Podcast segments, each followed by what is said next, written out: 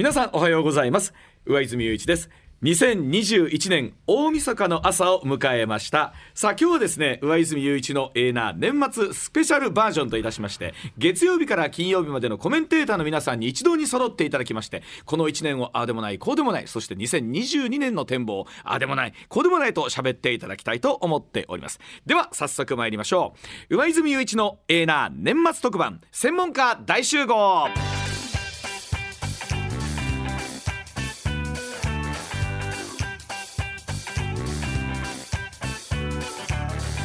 さあ大晦日の朝でございます。皆さんどんな風にこの6時を迎えてらっしゃるか分かりませんが、まあ、今からの2時間はですねステーキ丼にカツ丼と 天丼を食べていただくような感じで盛り上がっていただければというふうに思っております。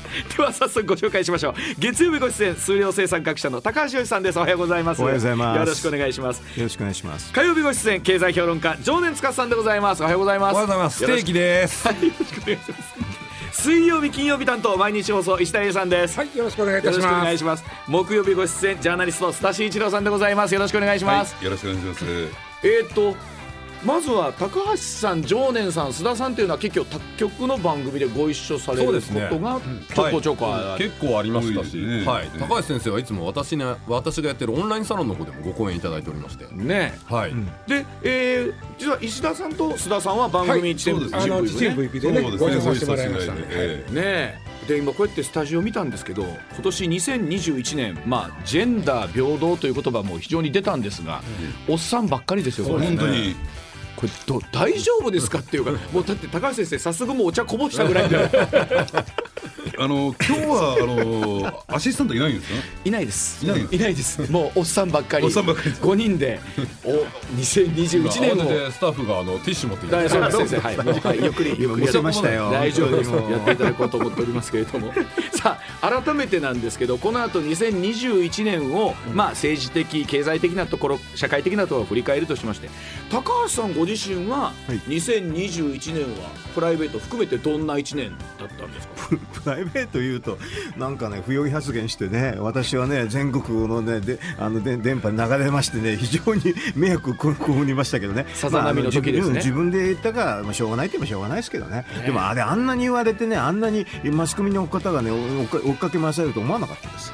ご自身の中ではデータに基づいた話だったということですよね。データに基づいてデータを言ってるだけなのにね、なんかいろいろ言われてねけしからんと言われて、それでなんかまあややめたのはね社員辞めたのは事実なんですけどね、はい。でも私のためにね法案が一本通らないかったんですえよ。どんな法案がとなんかくだらない本だったらどうでもよかったんだけど 言われてねい法案ないですから。まあいや本当に言われてねそれでねあれですよもうでやめて取るんだったらね、いいやと思うじゃないですか、うんうん。そういうふうにしましたけど。上上泉さんね、はいはい。あの僕ね高橋さんと結構ね付き合い長いんですけども、はいはい。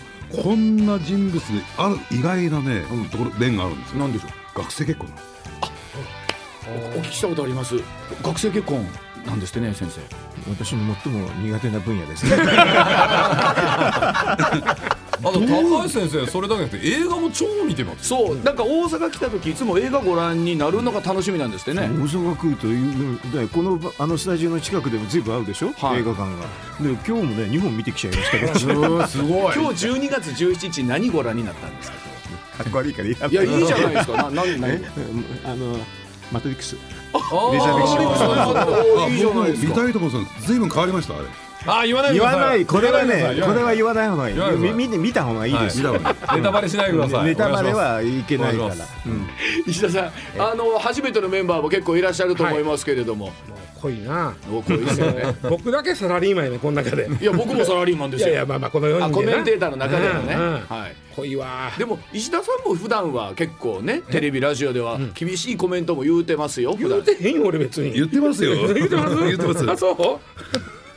いや結構石田さんも政権に対しては厳しいスタンスでいつも望んでおられますしね。辛口ですよね。辛口ですよ、全然そうなんだけどな。でも今日このメンバーの中で見たら若干こう遠慮されてるような。一人だけお茶漬けがおる感じ。あなた天丼ぐらいです。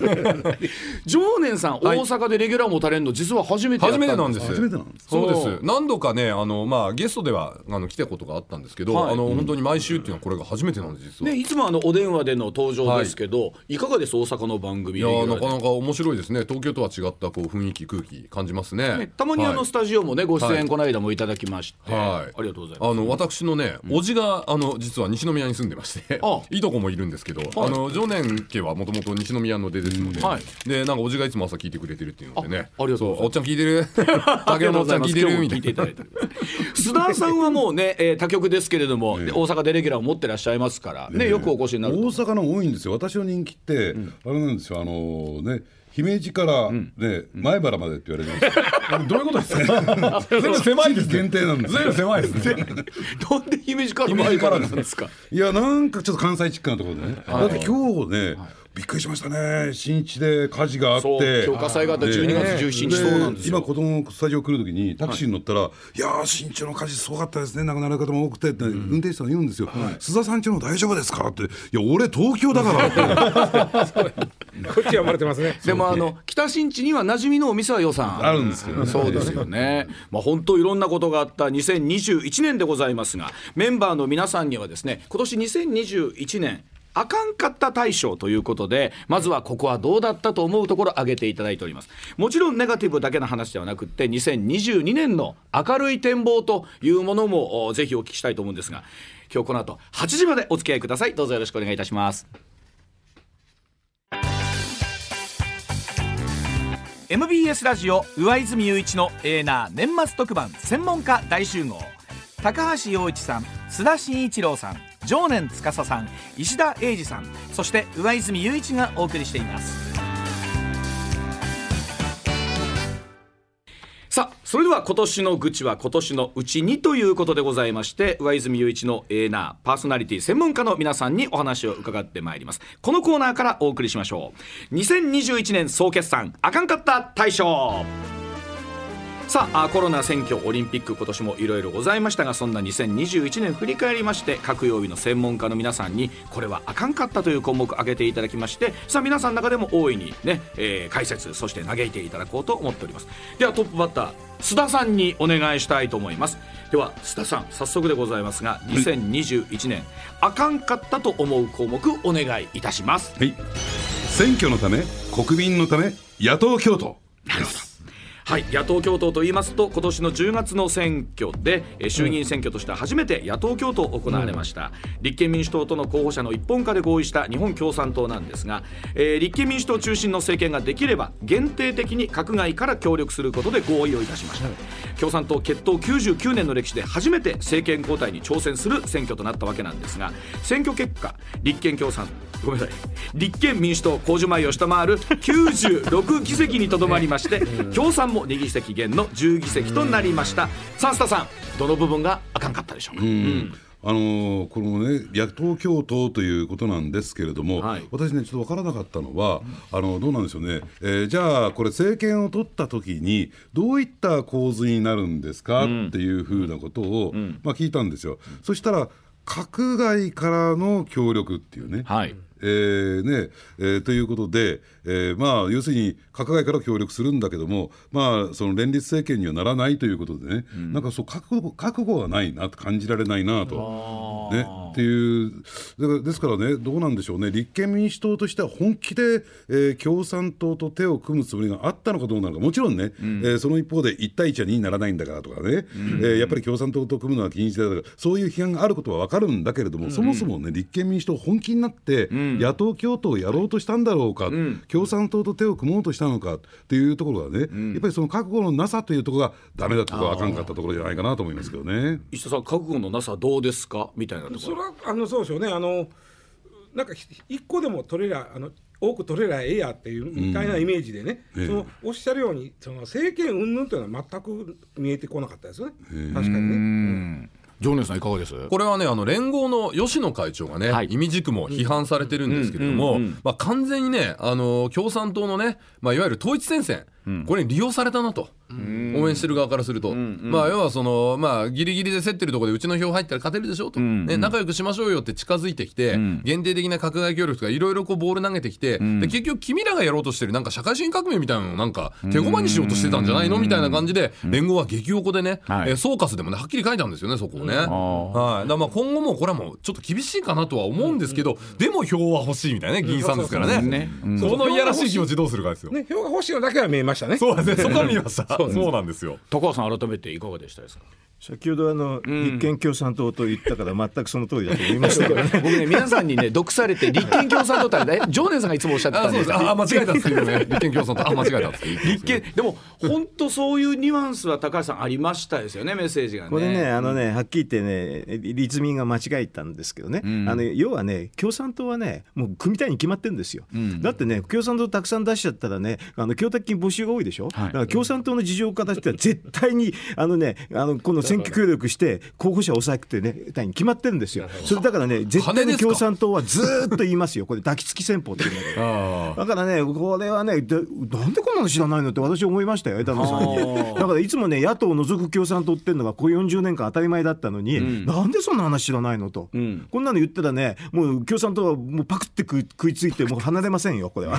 これでも津田さんどうするんでしょうね泉さんは。うん。だからそこ難しいところでね、あのただ似たようなケースで成功してるパターンもあるんです。何かというと自公連立ですよ。あ。だから公明党はですね、えー選挙戦においてたあの確かにね大阪は要するにあの、ね、公明党にとってですね、はい。えーまあ、負けられない選挙区っていうのもあるしえーであの、まあ、選挙からも出馬してるんだけどもそもそも公明党の選挙戦の戦い方って選挙区は自民党比例区は公明党っていう形できちんと分けるんですよ。でそれに対して、えー自民党の一部の国会議員は比例は、ね、コメント入れてくださいねと応援を受けてる人はね、ちゃんと言ってくれる。こういったですね、えーまあ、50-50の関係があるんだけれども、立憲民主党はそこまで踏み切らなかった、ここがダメなところだったんじゃないかなと。だから切れなかったんじゃないですか。うん、だからそこをね踏み切ってたらまた違った結果になっていたかもしれない。革命起こってたかもしれないですか。ねえ、いやもっともっと議席を増やしていた。だってね、共産党の小選挙区の議あの票数って2万票あるんですよ、はい。それが乗っかってくるとなるとね、やっぱり今回自民党だってギリギリで当選していた、で加えて公明党の応援がなければ比例復活できなかった人、でいたわけですから。そうですよね。そういった点で言うといいねこれ戦いになるんじゃないかなと。だからね、あのなんつったらいいのかな。そのねウイング広げてね、えー右から左まで全部取り込もうとしちゃダメなんですよ。真ん中から左で勝負しなきゃ、立憲民主党と共産党は、そこをどんどんどんどん特化していけばまた面白い戦いになるんじゃないかなと思いますけどね、津田さん立憲民主党潰そうとしてわざとそういうこと言ってんじゃないですいやいやいやいや。か。組め組め共産党と組め組めみたいなそういうことじゃないですか。い。やだからねやっぱりそこのマーケット戦略ですよ。どこのマーケット取りに出るのか、なんう高橋さんが先ほどから笑いをずっと噛み殺していらっしゃいますが 何の笑いですかその笑い。大体ね、はい。あの自衛隊権でね、日米安保はっきり組んでね、はい普通に勝てるわけないでしょ。プ プラスってのあるんだけど、マイナスってのは絶対に考えない。あのね、プロ野球のあれとね、何点かな。その投手のなんで何勝すると一緒で、みんな足し算していくだけで、ああはい、あのはい。あの西が今年13勝して、うんはい。でうん藤波が5勝してとか、全部たんたんたぬきなんでしょだから要するにそういうのちょっと増えるかもしれないけどなんかとんでもなく減らすのもあるんですよね。石田さん共産党の今後っていうのはどうなっていくんでしょうかね。僕ちょっ。とあの今回共産党も減らしたでしょ。ということで、僕昔から結構選挙報道をやってたんです、はい。で取材もやってました、そしたらずっと思ったのはやっぱり組織政党の共産党公明党ってね、票が読めてたんです。昔、結構そこにおる人のあの、まあ下で働いてる人ね、はい。で票が読めてる読めてないやんっていう感じなんですよ、これ。見てると、全面票読めてないやんと。共産党やのにね、共産党やないとおかしいから、はいなんやろうなと思ってるんですけどね、こうやっぱそんだけ力が落ちてんのかどうか、えーまた参議院選挙の話後ほどということになると思いますけれどもまずは須田さんに切っていただきました。では続いて高橋さんにお願いしたいと思います、高橋さんの2021年あかんかったなと思う項目お願いしますズバリ岸田総理。はい、えー岸田文雄内閣総理大臣といいますと今年9月行われました自民党総裁選挙で、えー岸田新総裁誕生いたしました、えー10月末の衆議院選で議席を減らすものの261議席を確保、えー岸田政権経済政策で新しい資本主義成長と分配の好循環令和の所得倍増計画などを掲げて、まあ、スタートさせました。え一方で10万円の給付コロナの水際対策北京オリンピック外交ボイコット問題などなど聞く力なのかブレブレなのかというところでございます。高橋さんお願いいたします。ままずあの総裁選で言ってた話何もややってませんよねっていう。まあそれびっくりですけどね、あとね261ってね、えー減ったのが少なかったって言うんだけど、これはねあの立憲共産党のおかげなんでね、はいはい。本当にだから岸田さんからしてみるとね立憲共産党やってもらいたいでしょうね。まあ結局摘出で増えたみたいな感じがあるんでしょうね。それは そうでしょう、ん。まああの一部のところはちょっと減ったんだけどでも全般的に減ってないってことはそうなんですよ。あのそれこそ高橋さんお話をお伺いしたんですけど岸田さんにもともとは期待はしておられたんですか当初期待してないしてるわけないじゃないですか。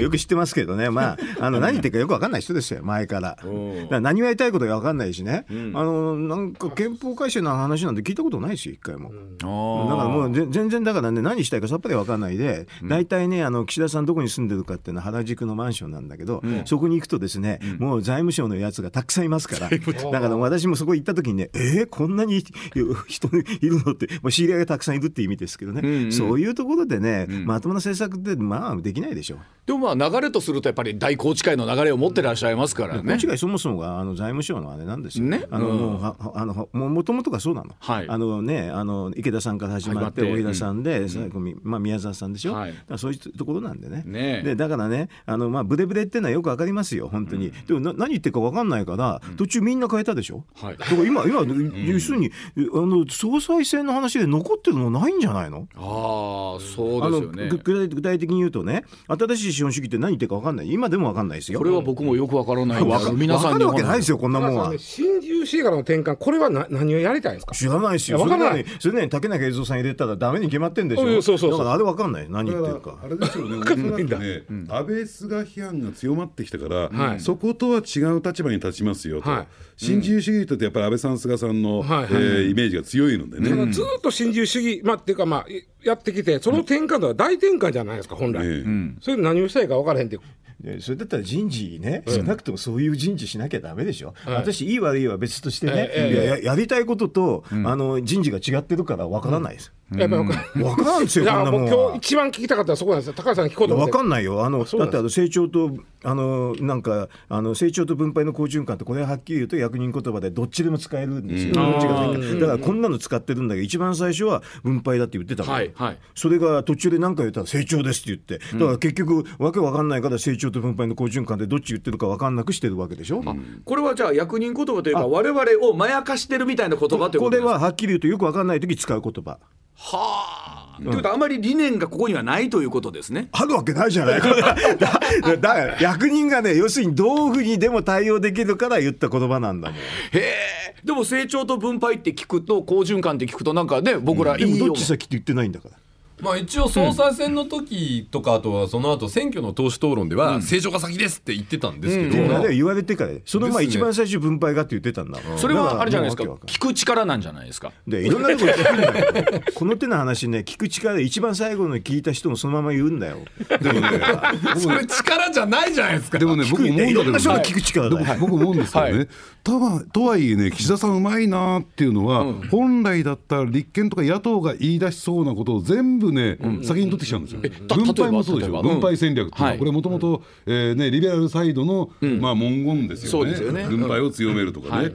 で、新自由主義に対する批判というか、否定というのは、これはもともと野党がやってきたことじゃないですか。はいだからなんか野党が言おうとしてること全部持ってきちゃって、何かこう論点をね野党が出すのがもうできない状況になってきちゃってる、はあそういう点では論点潰してる点ではうまいなと思うんですけどどうですか、まあそりゃそうだけどね、でも政策としてむちゃくちゃですよ、ん。あの例えばね分配の話だったら賃上げ税制ってあるでしょ、はいはい。あんなのねあの、まあ、賃効果を見るっていう時に減収額って言葉を覚えてもらってください、はい。減減収額ってんで大体効果が分かるわけ。減収額。これね、はい。1000億円ちょっとなんですよ、ん。こんなもんはあれじゃない？クーポンの経費とほとんど変わんないじゃん。そうですよね。うん。あこの1000億円ぐらいっていうのはもう全く効果が出ないです、はっきり言えば。これね減収額はね何兆円ってことにならないと大きな政策にならない、はあ。これ全然無理ですよ。だから言ってるのと政策が全く違うから、うんでもそういうのはマスコミが本当に言えばいいんだけどちょろまかされてるだけじゃないですか。我々石田さんちろまかされてますかね。だって減収額なんて誰も聞かないから、聞かないからあの今回の税制改正でね財務省ほとんど言ってないんだもんうんあれはもう機械的に計算できるんですけどね。だからもう思うんですけどね、あのやっぱり岸田さんが本格的な政権、自分のやりたいことをやるためには、このね、えー、7月の来年7月のですね参議院選挙勝たなきゃだめなんですよ。はいうん、それまでは何かこう批判が出てきそうなことは全部排除していく、うん、曖昧戦略に徹してんじゃないかなと。はあ、いやもともと曖昧なんだよ。だってあのねだだだ所得倍増なんて一気に言わなくなっちゃったでしょ。所得倍増最初の頃結構ありましたよね。これはやらないって言ったんですよ。要するに皆さんがイメージしてる所得倍増じゃないですよ。そうですね。ね、要するにそういう方向で進んでいくってこと今意味わかんない。意味わかんない。倍増って2倍になることじゃないんですか。いやそんなことじゃ大変でしょう。だからあの分かんないんだよ、こうやってあの、まあ、あと10万円もそうでしょ、ね、あんな簡単な話をね、うん、だってこれね、この番組で言ったけど、あのジムは時事ジムだから、うん、あんなのね、もう最初から地方にお任せなんですよ、うん、それ2週間以上かかってるんでしょ、うん、もう理解不能、あとコロナの話になったら、あのなんだっけ、11月29日の水際対策の時に、数量制限ってはっきり言ってるんですよ、いつからと。それをやったら航空局のせいにしたでしょ。はいはい、ありましたね。びっくりだね。あんなのとんで絶対にその水際対策した時に航空局の人はこういうふうにやりますって説明してるに決まってるんですよ。だって文章があるんだもんね。あと北京ゴイクポットの話もこんなの古典的外交でね、東京オリンピックの時に北京あの中国から来た人のお返しするだけなんで、なんでこんなの言えないの？あの高橋さんおっしゃるには向こうの中国の方の序列を見たらわかるじゃないかっていう話をしてありました文科省の500人で十分なレベルだから。小物が来たんですよ。小物だよ、だって全然知らないもん、小物すぎて知らないから、だからそれだったら日本もスポーツ庁長官なんかいらないんだけど、別に文科省の実務対応でやればいいだけ、はあ、だから失礼にはならないってことなんですよねだって向こうがそうしたんだもん。うんでもなんかことの問題がなんか外交ボイコットで大きくなっちゃってきてるそれはだからタイミングが悪いからね、全くだだめなわけで、こんなのあのなんていうかなアメリカからもあの不支援がられるし、だから日米首脳会で今でもできないでしょ？だからもうこんなの信じがたいですよ。でこういうのはマスコミの人が本当はやるべきなんですよ、普通だったら11月にやってますよ、でもそれができてないんでしょ、だからこれで2プラス2が今度1月の何日かってやつでしょ、うんあれ2プラス2がのパターンだとあの首脳会談できないよ。できないって17日の通常国会前までにセッティングしないと結構難しいんですよ、うん、そうすると3月まで難しくなってゴールデンウィークになっちゃうね。ほんしばらく全然日米首脳会談できないところですよね。信じがたい。信じがたい。有事もねあるかもしれないと言われてる、だからもう信あの信用されてないってレベルだと思いますこれなんかムンジェインみたいな扱いになってんじゃないかって言われて多分そう。石田さんそのあたりどうお感じになります？まあ岸田さんのこの世界における。ね。強いん。だと思いますよね。これだからねすごく言わないとおかしい。なんかねおかしいって言わないとね全然言わないんだよ。ね、ただそこでついてるのは、やっぱり米中日って三角関係があってね、アメリカの基本的な戦略とこれずっと歴史的にそうなんだけども要するに日中を、えー、で連携させないと、だからそのためにアメリカ中国もしくはアメリカ日本というね連携を強めていくと。これはアメリカの外交の基本戦略ということね、でそうするともう米中がないんだから日本とくっつくしかないんですよ、はいはい、だからそういった点で言うと、うん、えー、岸田さんを排除するわけにはアメリカはいかない、うん、というところでついてるだけなんですね。うん、いかないけれどこの首脳会談ね、あの新政権になった時に、ね、犬市場にやるんだはい、もうすべての優先、そうです優先させて、電話レベルでありますもんね、絶対にやるし、早く行って、やっぱりあの1時間やるっていうのが基本なんですよ、行ってね、1時間を差しでやるっていう、それができてないってね、だからそれで外相会談もまともにできてないから、これであの普通はね、外相会談が1か月ぐらい前にあって、それから1か月ぐらいの後に首脳会談っていうのが普通なんですけどね、今回、2プラス2が1月だから、もう間に合わなくなるっていうのは、思っちゃいますね。高橋さんに聞いたら絶対分かんないですよっていうのは100も分かって聞きますけど、岸田さんは何がしたいんですかね？総理がしたい。あそう。総理がしたい、うん、そこはあ総理がなるほど。周りでそろそろワシントン行った方がいいよとか言う人いないんですか？いやそんな最初から言ってるよ、だからあの普通だったらまあ10月いっぱいはいけないのはそれはしょうがない、選挙があるから、そうですね、そ次行くだからそんな10月いっぱいやってる時まあ勝てるでしょ、うん、で分かるじゃない？その時にまああのね過半数割れることはないって分かったら予定を組んでて、うん、これで11月だと思うな、うん、普通は、うん、何ぼやぼやしてたんですか？あんまり実は我々もそうあ言われたらそうだったと思ってるリスナーの方も多いかもしれませんけど実は、えー、日米首脳会談どのタイミングでやるかっていうのは実は実は大きなタイミングだったってことなんですよね。あのまだね残されてるからあの、えー、っと通常国会っていうのが確確か今の予定ですと17日なんです、はい。1月17日、これはちょっと後になるかもしれないけど、もうそこがラストチャンスですよ。はあ。そこでで。きるかできないか。できなかったらでもだから2プラス2が1月の上旬かなんかに決まってるんだと普通はできない。ということは結構1月の頭の動きから結構ねどうなってくるか見とかないと。だから通常国会後ろにして、ちょっと、その後ろにしてかもしくはもう最あのね国会最中でもね行くっていうのがあったら面白い。ああなるほど、もうこれは例があんまりないけれどけども。こんなのもどういう国会ちょっとすみません休みますで、うん。行かないと、うん。まあでもそれぐらいのあ意味がある外交だということですもんね。思いますね。はい、わかりました。さあそれでは続きまして常念さんの2021年あかんかったなと思う項目お願いします。緑の小池です。緑の小池。はい緑の小池とは小池百合子東京都知事でございます。7月4日でした。投開票行われました。東京都議会議員選挙。小池知事が特別顧問を務める都民ファーストの会。惨敗予想をひっくり返しまして議席数改選前から14減の31と、まあ、最小減の議席減にとどまりました。え選挙最終日に小池都知事が応援に駆けつけるサプライズ演出を行いまして小池マジックの健在ぶりも見せつけたところでございます。そして今年体調不良のために6月と10月に入院をされましてえー11月に復帰した時にはえーコロナや東京オリンピック・パラリンピック対策に全力で駆け抜けてきました。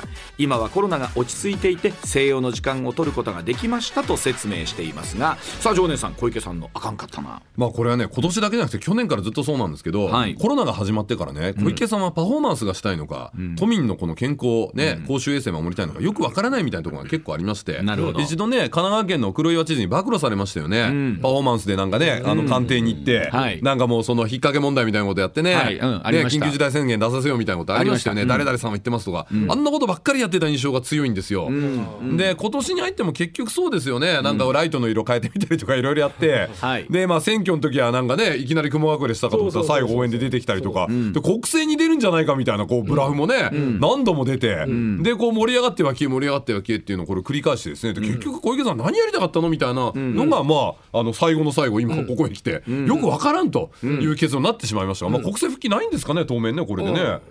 いやどうなんですかね。僕はねだから今回のね衆議院選挙の時に、あのまあ都民ファーストの会じゃないけれどもあれなんていう会だっけ？あの要するに国政政党が出るよってファウストの回とね我々が読んだやつですね。ありましたよね。ありました。小池さん、まあ、はい。小池さんがというわけじゃないけど、ファーストの会ファーストの会が主体となって、小池さんはノータッチですよと言いながら、国政政党を立ち上げて、ところが岸田さんが、えー10月31日というね、かなり早いタイミングで選挙になってしまったんで、間に合わなかった。要するに出馬を、出馬っていうのかな、えー立ち上げを見送るということになったんだけども、実はあそこね、小池さんが裏で動いてた節があるんですよ。やっぱりそうですか。ええ。で小池さんとやっぱり連携して二階さんですね。ええ。いやあそこ一個噂があってね、あの鳩山親子がはい。なんか政治団体やってるんですよ、ん。それから埼玉県の元知事の上田さん、はい。上田さんのチームもあるんですよ、でチーム上田は組織力があるんです。元官僚とか揃えてるんです。すごい実務力があると、で、えー鳩山親子はもう金超持ってますよね,、ね。そして小池さん。これ名前がすごいじゃないですか、地盤看板カバン。あね、地盤は上田さん、で看板は、ね、小池さん、カバンは鳩山親子という、これ曲がったりするんじゃないかって言われてて、もしこれ合体したら相当な第三局になるんじゃないかと希望の党よ再びみたいな感じで盛り上がったんですよ。はいでその時にあの維新の会の音喜多さんのとこ行って「これ曲がったらやるの?」って言ったら「いややられたら我々も大変ですね」みたいな話をしてたんですよ。で小池さん最後まで分かりませんよって言ったんですけどどうもこれダメだったみたいなんですよね。それ何がダメだったんですかね？いややっぱりね時期が早々だったんですよ。早かった。早かった。だからその辺を察知したのかどうかわからないけど要するに10月31日ってやっぱり早すぎたんですよ。みんなの想定野党も余ってたし。なるほど。え岸岸田さんの勝ちですねじゃあそうすると。えだってにあごめんなさい。維新がね、まあ、躍進した理由にその僕はその中道右派がねポコッと空いてて、そこをみんなもう行くとこないから。でこれもし小池さんがそういうのを作ってたら中道右派が2つあるわけで、えー結構、まあ、今おっしゃったそのた食べ合いというか食い合いしますよね。はい、それまさにねあの橋本徹さんが意味軸もツイッターでね、あの都議選の後におっしゃってたんですよ。はい要はあの今回その都民ファーストに流れた票っていうのはいわゆる希望の党の票だと、でこれ要は自民党がぐだぐだしてんだけどそれを受け皿になるところは立憲民主党じゃなかったっていう話で。でこれ国選になった時はそこはね維新がそこ取れるのかそれとも他に取られちゃうのかっていうのはこれは勝負だよってことを橋本さんがおっしゃってて、はい。その見立て通りになったのかそうですね。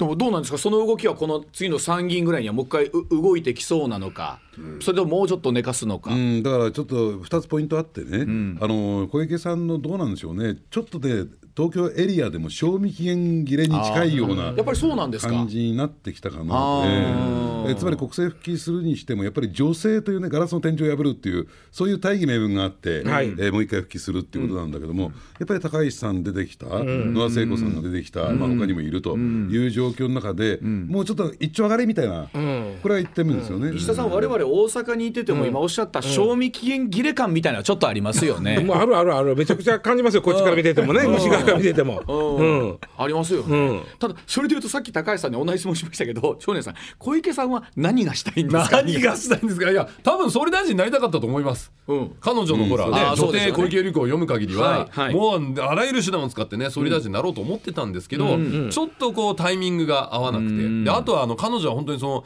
空気を感じる能力が半端ないですよね、すごいじゃないですか、もうなんかあの犬の嗅覚みたいな感じのや、いや立ち回りとしてはすごいですよね。通常の人間の何万倍のこうなんか感度を持っていますみたいな感じで風を読みますよね、はい。風を読みるが。で、今回ちょっと風が吹かなかったんでしょうね。このコーナー高橋さん黙ってらっしゃいますが小池さんについて 高橋さんはどう思ってらっしゃる？まあね、あの私あのほらあの板橋区の住民だからね、はい。まあ、あの木下さんの話がね もうあれがもう信じられなかったなっていう正直だよ。もうえーあのねあの方ね家の家の近くに住んでんだけどあのもともと住民の人じゃないんだよね。いないんだよ。いないんだよ。全然いなくてね。もともと他のところに住んでて落下山で来た人なんだけど。まあね。あれはあれですごいマイナスイメージあったんじゃないですか、んまあ。だって小池さんが辞めさせないんだもんね。ねでもまあ最後は小池さんがまあそう鈴つけた感じになったんでしょうけどもであね。の人のやつ全部後ろだって全部小池さんだからね。ねえ。うん。だから。僕は小池さんは死んだふりだと思いますよ。まだチャンスをかかってる。まだ死んでない。だ死んでない。だから要は自民党の中の、ね、勢力図が変わってきたじゃないですか。やっぱりあの大宏池会構想でね、はい。えー麻生、えー岸田ラインみたいな形に大学グループも含めてね、でそれに対してやっぱり安倍さんが強く不満を持ってきた、そこから脱落してきた、じゃあ、えーその一方で二階さんどうするのか。今あの自民党党本部って5階に二階さんの専用室があるんですよ。で4階が幹事長室ですよ。はあ。4階で、ね、陳情してるやつ人よりも、5階で陳情してる人の数が多いんだから。えー今でもやっぱりそうなんですか？あの特にあの公共事業投資なんか含めてね、国土強靭化計画含めて、とんでもない数いるわけですよ。今、二階さんは自民党の中復権しつつある、でそこにガネーシャの会、菅さんが今、接近を図ってきている、でとは言っても、二階、菅ラインができたときに、じゃあ次、誰カードに持つの、というワンチャンやってくるわけですよ、小池さんにとって。なるほど。そこで私がカードよーんって言ってくるわけですか、あれ小池さんと二階さんってなんであんなに近いんですか、あそこは？いやというよりもね、うん。あれを仕掛けたのは山崎拓さんなんですよ。ああのだから統一のはいね、あ山崎さん、の自民党政権の OB 会ってのあったでしょ、で小泉さんがよく行く、え僕も行ったことあるんだけど、一緒に行ったことある赤坂の料理屋があるわけですよ、はい。でそこで集まって、で二階さんっていうのは、え小泉政権、郵政解散の時の総務局長、総務局長っていうのは選対本部長ですよ、はい。で総務局長、えーそして山田幹事長、で小泉さん、はい。で、まあ、刺客一行と言ったらいいのかな、久野市というのね、えー小池百合子さん。はい。これが集まった。もともと小池さん来る予定なかったんだ。山田さんが呼び込んだ。でそれでね山田さんから前日電話かかってくるわけ、明日面白いことがあるから来た方がいいよって言うんでみんなマスコミ連中が集まる、でそこで,、えーで会合会食から出てきた山田さんがいや都知事選に小池さんって名前が出てね本当出てんのかって後で思ってんだけどでなみんなえーみたいなところで流れが作られていく、はで二階さんも最初はうんってなってたんだけども何回か会食を重ねるうちにいいんじゃないか小池でっていうそういう見てはったんですかそれ。あのまああのその外でね飲食店のすごいなあ。でも本当にでもまだワンチャンそれお話聞くとあるということですね。小池さんは。でなかったらあれだけ今元気じゃないんですよ。私はね、もうあの最初は応援してたんですよ、小池さん、ところがあの最初当選した後あの豊洲市場でねコンクリートについた水をこうなんかあのはいはいはい。ありました。水増し試験紙入れて、アルカリ性だとか言って大騒ぎしてましたよね、当たり前だろって話、コンクリートですからね。世界はアルカリ性だろうかと、ええ。ええ。大丈夫かお前はみたいな。あれでもうこいつ大丈夫かと思ったんですよ。本当に。はあなるほど。そこがもうススタートやったもうそこはもう教育の敗北ってとこから俺スタートなんで。めっちゃ最初やないですもかうこれはかなり厳しいなと。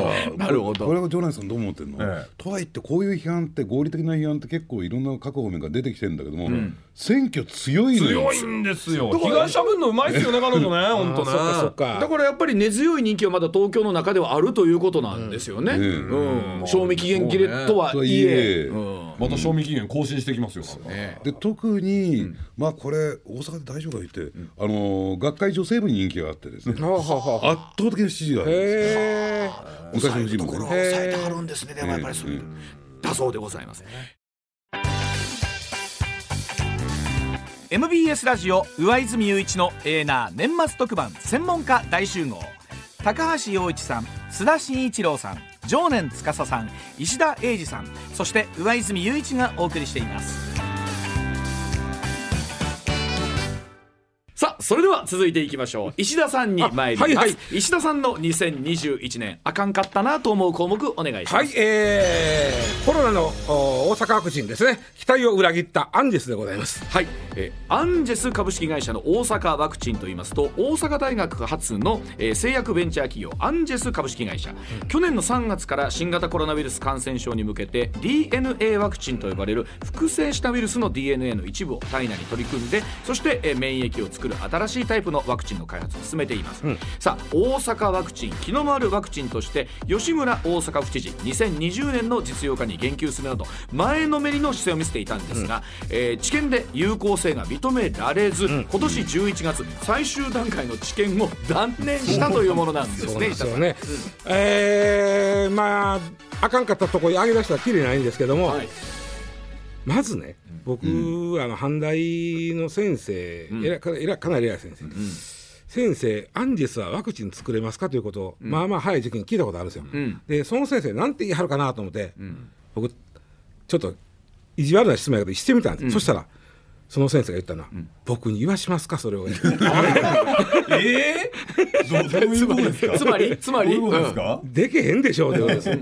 鼻から、でね、えーアンジェスっていうまああのやってた、えー最初で言うとね、まあまあ、例えば第一産業とか、あーまああー塩野義とか、まあ、いろんな KM バイオとか、いろんなとこはいはい。が作り出して、最初ねあの例えば3周する、まあ、あの3回試験せなあかんのでね、3周するという意味ではかなりトップ走っとったんです。ビャーっと走っとったんです、で、えーそこに吉村さんもい一緒に乗っかったりなんかしてわーわー言うたもんですから株価がガンガンガンガン上がりまして、えー300円ちょいでやったんが一気にもうあの2500円までいきましてね。ボンボンボンボン。で今もう無理やとなったらまた300円ぐらい戻ってきてますけどね。もう でもあの無理やった時は面白い面白いのがねそのえっとまず第一層っていうのは健康な人でやるんですね、はいはい。ほんだら、あの副作用がなかったと。これ安全やと、で第2層3層っていうのはまかかってる人に対してやるわけです、はい。まあ、かかってるっていうかあの、まあ、病気の人に対して、えーやったりするんですけども、えーワクできませんでしたと。効果があまりなかったですと、それって生理食塩水言ってんちゃうかと。だから安全やと効果がないからよみたいな思うじゃないですかこっちは。まあまあでもなんかやってで今はなんか量を増やしてやってると。はい。量を増やしてね、ファイザーの27倍ぐらいの量にしてたって売ってるん。ですである先生言ってはったがポソッと言ってはったのがねはい。あのー効果のないもんは量増やしても一緒やで。ゼロにいくらかけてもゼロで。そうそうそう。え。そう言うてるんですよ。でここれはもう石田さんもできないんですか？いやまあやそない言うたら怒られるけどねうちはやってんねん言いはんねんけども、あのーもともとアンジェスっていう会社はもう20年ぐらいになるんですけどねできて、もっとかなるんですけど DNA ワクチンってまだ一滴も作ったことないですよ、ないです。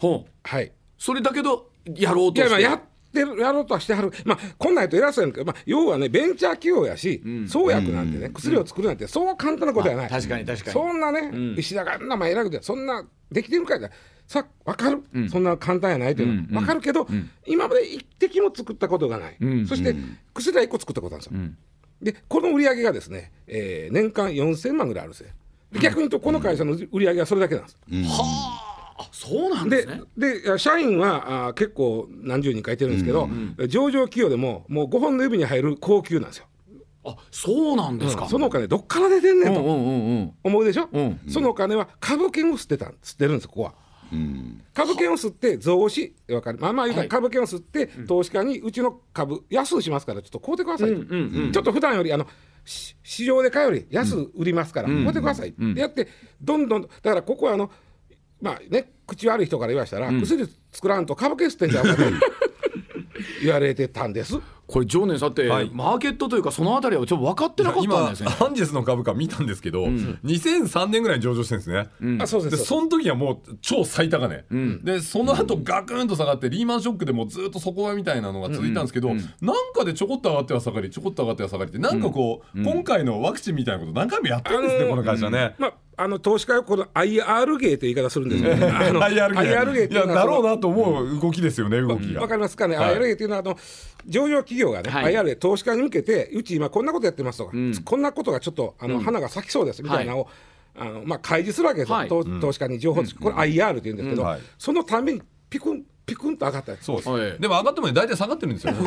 でもねこれちょっとはい一点不思議なところがね、僕もねこの件に関して、吉村さんにね、吉村知事に、この夏だったかな今年の夏ぐらいに聞いたんですよ、はいはいはい。アンジェスどうですかっていう話を直接聞いたら、いやいやあの他のファイザーだモデルナの、ね、ワクチンがどんどんどんどん国内で打たれてるから、はいはい。国内で治験がなかなかできないと、で要するに海外での治験が日本でも認められるように、今政府に働きかけてるんだと吉村さん言われた、ねまああのそれが正しいか正しくないかを聞きたいではなくて、要はなんで吉村さんそこまで信用しちゃったのかなっていうそそれで言うとね、不思議な、この、えーアンジェスを作った阪大の先生、えーと森下さん、森下隆一さん先生がいてはるんです、教授、医学部の教授。で、この先生は、あーがまあ作って、なおかつ大株主ですよ、創業者やから。で、この先生がですね、えー実は維新とは非常にな仲がよろしい。府市統合本部の中に入ってはったりとかですね、あとはあの、おおえー今もお顧問やってはるのかな、大阪市の。えーあとあの、今度25年に万博ありますありますあります。あれのお命輝く。そうです、あれのあの医療部門のプロデューサーです。でそれ維新と非常にまあまあ、もっと言うと維新だけじゃないんですよ。安倍さんとはゴルフ仲間なんです。政治との距離が近い人なんで、むしろ僕はあの高橋先生がよくご存知じゃないかと思ってそのあたりは。知ってますよ。うんあそうなんですか。うん、あのまあベンチャーによくある話ですけどね。あの、うん。私自身はその株の話について、あんまりあの持ち上げるとインサイダーとかねそういう話をね、あのこの会社も前にはあったことあるしね、はい。だからそこは私はいつも一線を隠しててなるほど。うん。だから一切客観あの言いませんでしたけどね、うんうん。だからたまたまあのその森下さんが、まあ、そういう人だったってことなんですよ。うん。ででもそういう人そういう人って結構大阪にいるじゃないですか。この間あの捕まった人とかね。いやでも今なんかね。これちょっと財務諸表見たんですけど結構ひどくてコロナ前の2019年連結決算なんですけど、売上高3億2600万円しかないんですけど、営業利益がマイナス32億7000万でこれ間違いなかっただってここは一回もあの黒字になったこ一回黒とないんで。字だってるんですよこれ、ええすごいですよ。売上の10倍ぐらい赤字出てるんですよ、まあだからベンチャー企業で話。3900万しか売り上げないのにそうそう4000万。ね4000万ぐらいしか売り上げないのに、えっと利益がね、まあ、マイナス55億9900まあ56億ですよ、はい。利益はマイナス56億、はいはい。大丈夫なんかといやよく成り立ってますよね。やまあ、だから一発当てるかどうかってことあそういうことか。う。ん一発一発だからこのワクチンでね当たるかどうかってことだけだけど、まあ金振りしちゃったってことでしょ。うですうんね。でただ僕はね、まあ、あの言いたいのはその、ベンチャーやし創薬はそう簡単やないんで、でけへんことを僕責める気はないんですよ。でただあの国からね100億円ぐらい助成金出てるんですよ。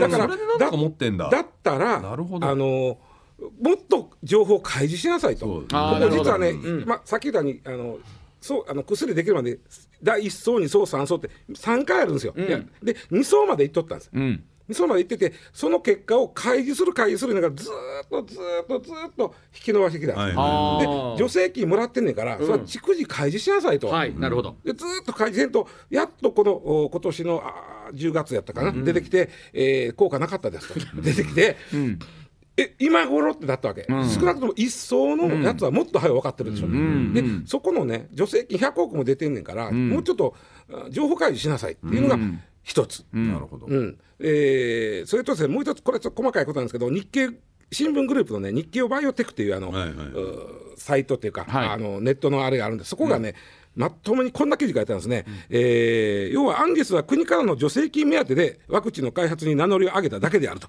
なので、えー開発に勤しむ姿を見せ続けなければならないのだという、書いてあるんですよ、普通そんなこと書かれたらね、ちょっと待てと、声上げるじゃないですか、上げなかったんです、これもやっぱり助成金持てる会会社やったら、もうちょっとこういうこと書かれたら違うぜと、うちは今こうしてんねんと。はい。いうことを言うべきやと、これもかこれもある種の開示なんですけどね、これもしなかった、この辺があかんと思うんです。私もね企業経営者ですから、はい言わせていただきますけど、大体創業したのが僕が独立したのと同じぐらいなんですよ。私2001年に独立して約はい。20年ぐらい昔やってるんで,、でやっぱね20年もやってね結果出ないっていうのは、やり方間違ってると思うんですよ。で誰かね他の人にやってもらった方がいいと思います。でこういうのを退場させるのが資本市場の働きなんですけど法制その助成金入っちゃってね、儲かるからっていうので、まあその上場廃止とかにもならないし、これはちょっとね、その資本のルールから考えてもまずいんじゃないと思いますよ。だから石田さんがおっしゃったできたできてないの問題じゃなくってうん。そこの情報開示の部分税金の部分とその、まあ、まあ、今ジョンさんもおっしゃったこの儲かれへん会社で、株券をすることで生きながらえてるっていうのはね、どっかでね、それ君あかんでと言わなんで、今回もね、実はちょっと難しいこと、MS ワラントっていうのがあるんですよ。はいはい。あの、えー、言ったら普段よりあのいかいあの上場してるお金をあの金額より安く買う権利を、あ種類株みたいな与えるっていうのはい。があるんですけど、ただそれ加減があるんです。そこれ以下まではあの安くならないという加減がある、でずーっとこのアンジェスの株でずーっと下がってて下がってて下がっててこの,、このコロナの前です、はい。そしたらその加減に到達しそうやったんです。はい。その加減に到達してしまうとその権利は行使しないわけですよ。あ、ほそんなアホないんです。なんでそんな加減で買わなあかんって言ったら、黙ってたらもっと下がるのに、なるでしょ、はい。権利を行使しないということは株を買ってもらえないんで、お金が入ってこないわけです、はいはい。かその会社に。はいそうですね。会社に入ってこないということは事業として回らないわけです。でそこでポンとコロナ打ち上げた瞬間に株がポン上がっていったんでそれでワラントを持ってる投資家、まあ、がもう一気にお金に変えた。あの株に変えて、でガーッと上っていく途中で現金化して大儲けしたんです。でしかもそのアンジェスにはその株を買ってもらったということで資本が入ってきて実は助成金は僕ね、僕の予想ではちゃんとあの地形に使ってると思います。でそれはだから不正では何もしてないと、ただその勢いそのコロナをやってますということで株価が上がっていく過程で、えー投資家に株券を買ってもらえた、でそれによって会社が生きながらえてるっていうのはあると思うんですよね。まあ、それがね、錬金術になってね、だからマーケットを回ってると、例えばこんな話聞きません、あの草津でね、えーアンジェスから請け負った薬品メーカーが、今、フル操業に入ってると、で草津の働いている時給が1500円になったとかね、そんな噂がそれはマーケット流れるんですそうなんですよ。ですよね。流れ流れました。流れましたよね。あれはね、どこから出てきたんそしたらかね。株価がポーンと上がるんですよ。そう、もうそれ典型的なして株の動きそなんなんですよ。そうそうなんですよ。買っちゃいけないやつですそれは。あだからね、そのまあ、僕、吉村さんもね、ちょっと反省してもらいたいのが、あの言うても上場企業の株なんですから、そこに、えーね。法人が乗っかって、あの言言ったら、煽る、煽って株価が上がってしまった、本人はそんな気はない、やっぱり早いこと。コロナなんとかしたいという気があったんで、まあ、大阪ワクチンってわーってたと思うんですけど、それやっぱり言うても公開してる株なんで、そこでわーっと上がるとそこに乗っかってくる人がおって、ほんで結局2500円で買った人が85%減ですよ、はい。今、うんうんうん。まあでも買う人はまあ自己自得ですよ。まあ自業自得なんですよ。これはまあ自己自得ですね。そういうことですよね。だから要要は税金の使い道っていうのは後で会計検査かなんかがあるってし、不正がなかったらこれはもうしょうがないっていうレベルになるし、あと法人がどこまで言うかってんで、あのその道義的に責任あるかもしれないけど、株式市場ですからねっていう感じですうですね。私なんかだからこうこれをまあ私の知り合いでなんかね持ち上げてね本をやって本書いたりね、あとねまあ証券会社を持ち上げてたけど、よくやるなと思ってましたけどねはっきり言えばね。だからこれ本当我々見たらできるできてないみたいな話についつい陥りがちなんですが石田さん言ったような実はそんなところまで含めてちゃんとチェックしておかないとダメなんじゃないかと。はい。だそうでございます。さあ、えー皆さんに激論をいただきました。2021年あかんかった大賞実はツイッターで皆さんから、えーどれがあかんかったと思いますかというのを事前にいただいているんですけども、その結果が出てまいりました。では2021年あかんかった大賞を発表させていただきます。得票率43.9%高橋洋一さん聞く力それともブレブレ岸田総理でございました。喜べないねこれはね。喜べないね、まああのこの議論の前にも皆さんには結果を頂いてるんですけれども、うん、まあでもそうやって見ると岸田さんに対する期待と、まあ、石田さんなんでしょう温度差みたいなのがあるんでしょうかね。早すぎるってまだ？だってまだできて何ヶ月、まあそうですね。10月の終わりですからね。普通ほら100ねアメリカ大統領でも100日間は辛抱する言うじゃないですか、いやでもあれですよね。内閣支持率とはちょっと違うね。そうですね、うん、そうですね。内閣支持率高くなって60%超えてるんで超えてますもんね。あれは読売だからでしょ、うん。まあ、もしかしたらこのトークを聞いてて高橋さんの論にああそうやそうや言うて落ちた人がいらっしゃるかもしれませんけど。まあでも石田さんおっしゃるように、まあ、100日っていうのは我々も、まあ、まずは見守る期間でもありますしね、うん、はいだそうでございます MBS ラジオ上泉雄一のエーナー年末特番専門家大集合高橋洋一さん。須田慎一郎さん。常年司さん。石田英二さん。そして上泉雄一がお送りしています